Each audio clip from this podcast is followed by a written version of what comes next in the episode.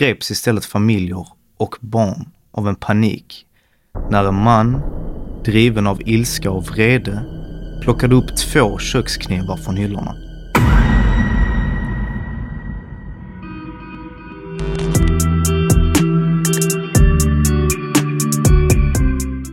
Nu sitter vi här Davve. Äntligen. Äntligen sitter vi här. Mm.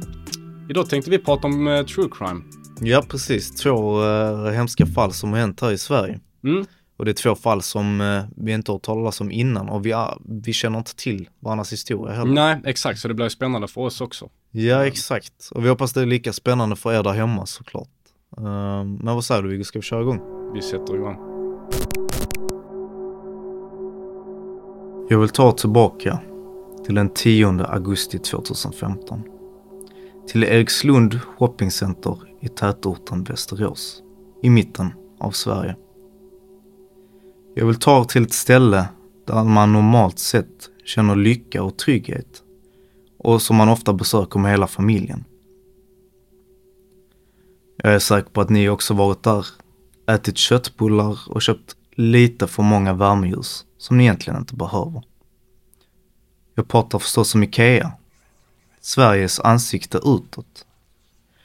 Och just detta IKEA skulle denna varma sommardag drabbas av ett dåd som skakade om hela Sverige. Under en solig dag i augusti 2015 omvandlades det välbesökta varuhuset IKEA i Västerås till en scen för en skräckfylld tragedi.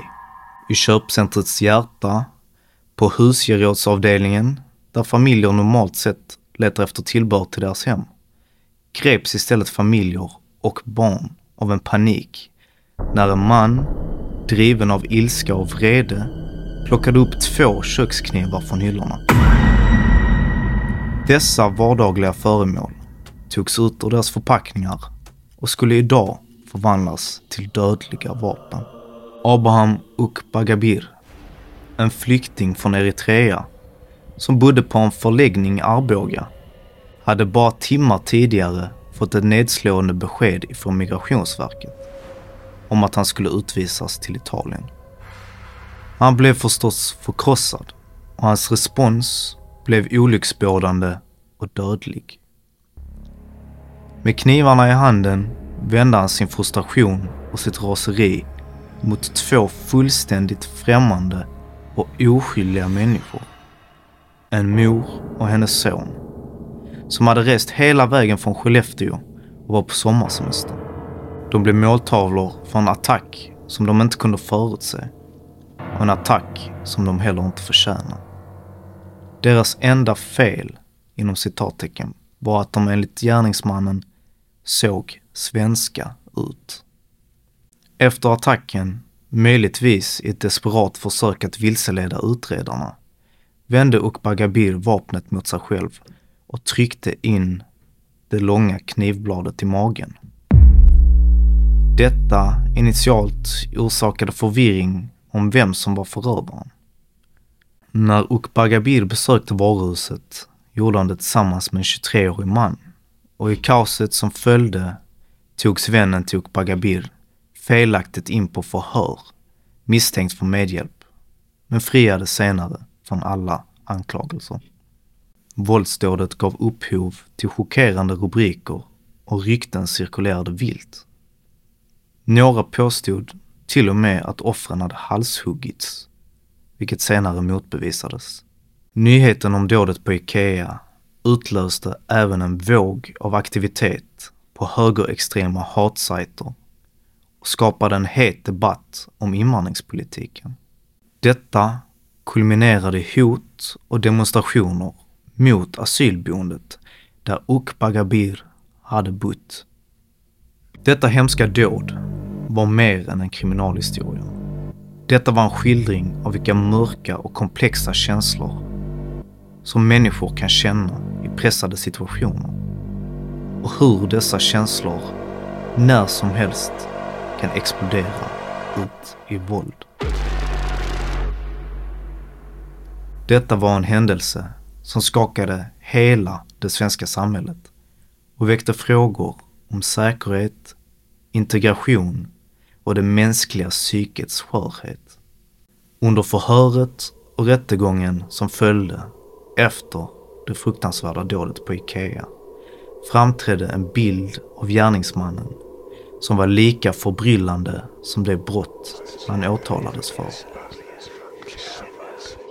Ukbagabir, en man som hade rest från Eritrea och stod inför utsikten att utvisas till Italien, visade ett beteende som väckte såväl avsky som en analytisk nyfikenhet.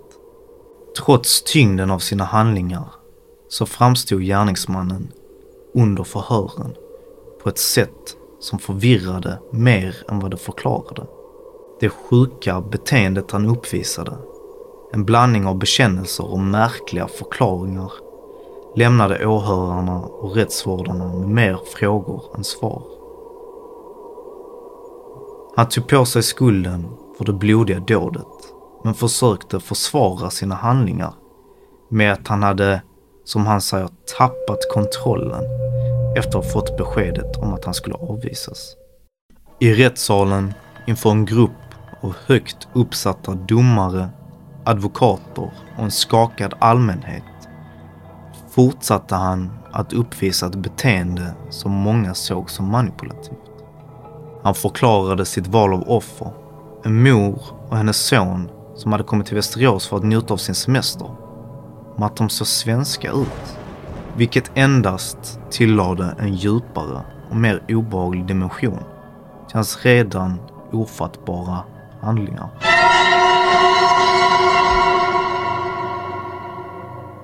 Det var en rättegång som inte bara var en juridisk process för att utkräva rättvisa, utan också en spegel för den mörkare sidan av den mänskliga naturen.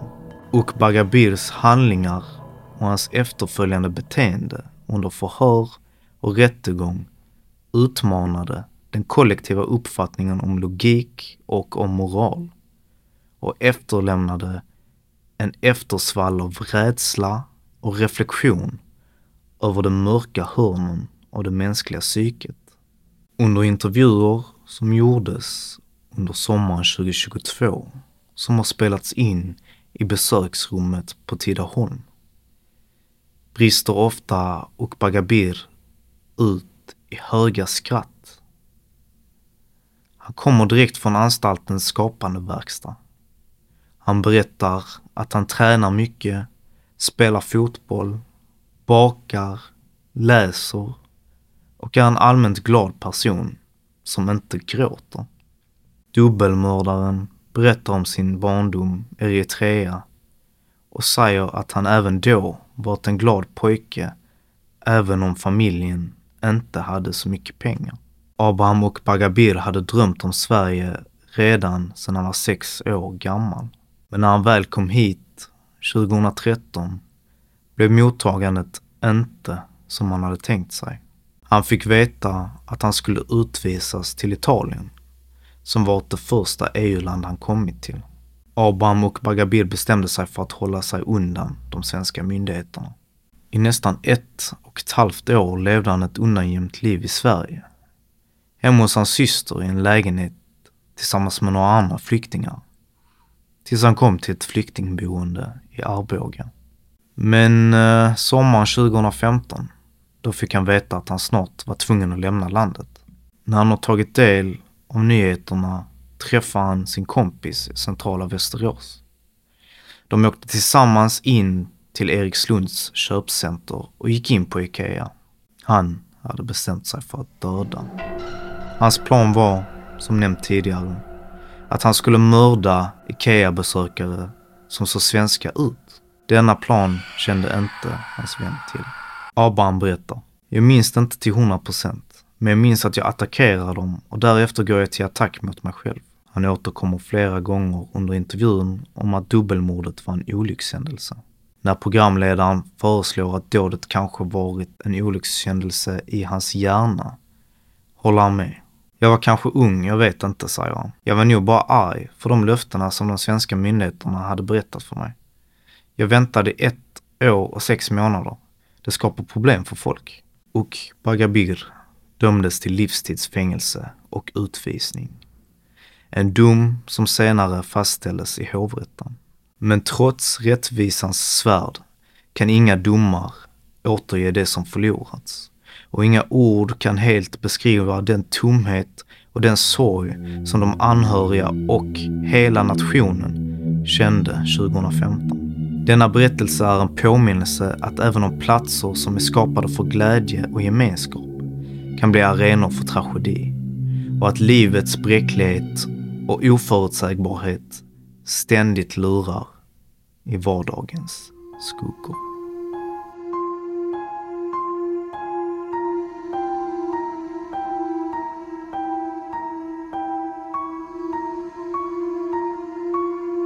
I den lilla staden Boden, där dagarna normalt gled förbi i en lugn rytm, skulle en vårdag den 4 maj 2013 skriva om stadens historia till en tragedi som ingen kunde förutse. Vatchareeya är uppvuxen i den fridfulla staden Boden. Hon var känd för sitt sprudlande leende och sin passion för karate, vilket gjorde henne till en strålande stjärna i sin omgivnings ögon. Hon var en person full av liv, älskad av sin familj och vänner och beundrad för sin disciplin och sitt engagemang. Hennes entusiasm för karate var inte bara en sport för henne. Det var en livsstil som kroppsligade respekt, styrka och självkontroll. Vetchareeya var en ung kvinna med drömmar och ambitioner. Med en framtid som såg ljus ut och lovade så mycket. 4 maj 2013 vaknar Vatchareeya upp pigg och glad som vanligt. Hon hade planer. Planer som vilken ung student som helst kunde ha. En joggingtur följt av en studiestund med en vän. En helt vanlig dag. Fram till 17.09. I ett ödesmättat ögonblick gjordes ett desperat försök att nå 112 från hennes mobil, men misslyckades. Bacharia skickade istället flera sms till sin karatetränare. Och i dessa smsen beskriver hon att det är någon som är knäpp. När solen sänkte sig och kvällen krypte på blev det uppenbart att något var fel. Bacharia hade inte återvänt hem. Hennes mamma, gripande av en moders känsla att något inte stod rätt till, lät inte tiden glida förbi. När timmarna tickade bort och ingen kontakt med sin dotter tog hon det hjärtskärande steget att ringa till polisen. Anmälan var gjord. Vatchareeya var officiellt försvunnen.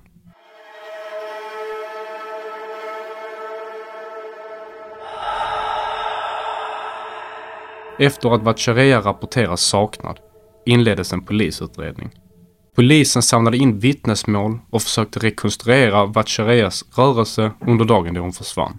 Polisen samlade in information om Vatchareeyas senaste kända plats och personer hon hade haft kontakt med. Detta var startskottet för en utredning som skulle väva samman ett nät av vittnesmål och ledtrådar. Vatchareeyas senaste rörelse kartläggs och snart fokuserar polisens blickar på en man Kristoffer, som är en före detta pojkvän till Vatchareeya. Han har plockat upp Vatchareeya tidigare under dagen och vad som skulle ha varit en vanlig träff att plugga kastades nu skugga av misstanke över honom. Kristoffer hävdar under förhör att Vatchareeya lämnade hans lägenhet runt nio på kvällen. Det fanns även ett vittne som sa sig ha sett någon som liknade Vatchareeya gå därifrån vid samma tid. Andra vittnen har berättat att de har hört skrik från lägenheten mellan nio och tio på kvällen. Men det gick inte att utesluta att dessa ljuden kommer från en film som visades på TVn. I skogarna kring Boden, där tystnaden oftast bara bryts av naturens egna ljud, hörs nu enbart rop från en sökstyrka som hade ett enda mål. Att hitta Vatchareeya. Missing People och lokalbefolkningen, beväpnad med ficklampor och hopp, kammade igenom varje tum av den svepande terrängen. De sökte dag och natt. Genom skogsdungar och över öde marker drivna av en önskan om att bringa klarhet i Vatchareeyas öde. Men det är inte från två oändligt långa veckor som verkligheten slog ner som en blytung hammare. I ett övergivet hus fann de vad ingen hade velat finna. Bevis på ett mörkt slut i en ung kvinnas liv. Sökinsatsen som hade varit en manifestation av gemenskapens styrka och sammanhållning blev nu en sorglig samling vid en fruktansvärd upptäckt. Bacharias kvarlevor hittades styckade och utspridda. Den tragiska upptäckten omskrevs genast fallet från en försvunnen person till en mordutredning. Efter att Vatchareas kvarlevor hittades i de djupa skogarna runt Boden förändrades luften i sökstyrkan till en tyngd av sorg. Polisen som hade en brottsplats att undersöka svepte in med vetenskaplig noggrannhet. De säkrade området och började metodiskt samla in varje potentiell ledtråd. Spårsäkring, DNA-analys och obduktion blev kritiska steg i att pussla ihop vad som har hänt. Varje kvarleva berättade en del i historien. Och när bevisen började peka mot Kristoffer riktades alla ögon mot den kommande rättegången. Polisen och åklagaren förberedde sin sak, redo för en rättssal och att visa sanningen om den tragedi som utspelat sig. I rättssalen i Boden samlades en stad för att bevittna rättvisans väg i fallet med Vatchareeya. Åklagaren framställde en övertygande berättelse vävd av tekniska bevis och vittnen som kastade ljus över de mörka händelserna. Skuggor av blodspår, kryptiska sms och skrämmande skrik var som pusselbitar som sammanfogades till en bild av en mörk handling. Kristoffer stod i blickpunkten. Hans ansiktsuttryck en gåta. Hans försvar en berättelse om förväxling och oskuld.